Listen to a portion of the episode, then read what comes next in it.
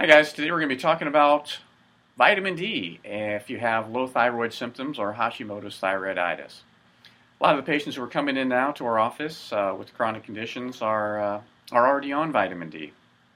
And uh, most of them have not even been tested for vitamin D. Now, vitamin D is different than some of the other vitamins. You've probably heard of water soluble and then fat soluble vitamins. Water soluble is like a vitamin C.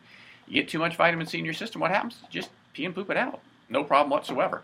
Now, if you take a fat soluble vitamin, that gets stored in your fat deposits and doesn't get out of your system quite as easily.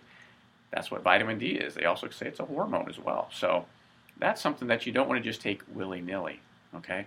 And you might be saying, well, hey, my doctor did a test on me and he said that I was low in vitamin D, so that's why I was put on vitamin D, so I'm okay.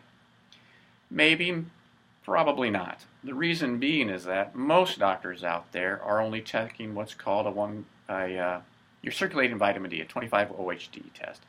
And that doesn't test to see how much body your body is storing of the vitamin D, just how much is circulating around in it. Because those two numbers can be drastically different. On average, about once a week, we find a patient, at least one patient, who are taking actually too much vitamin D, or at least their stored vitamin D levels are too high. There's a couple, well, several reasons why this can happen.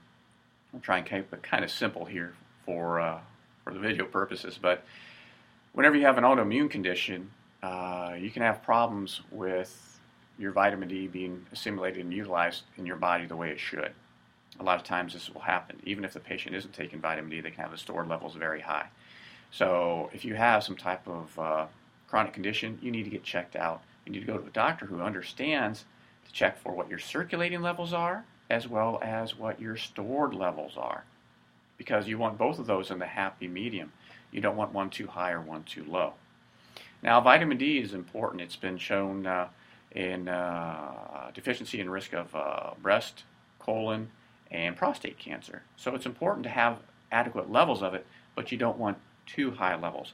A lot of times, what will happen is patients will come in and they'll say, Yeah, I was tested, and now I'm taking 50,000 units of vitamin D every Monday because uh, my doctor said I was low in it but the rest of the week they don't take any.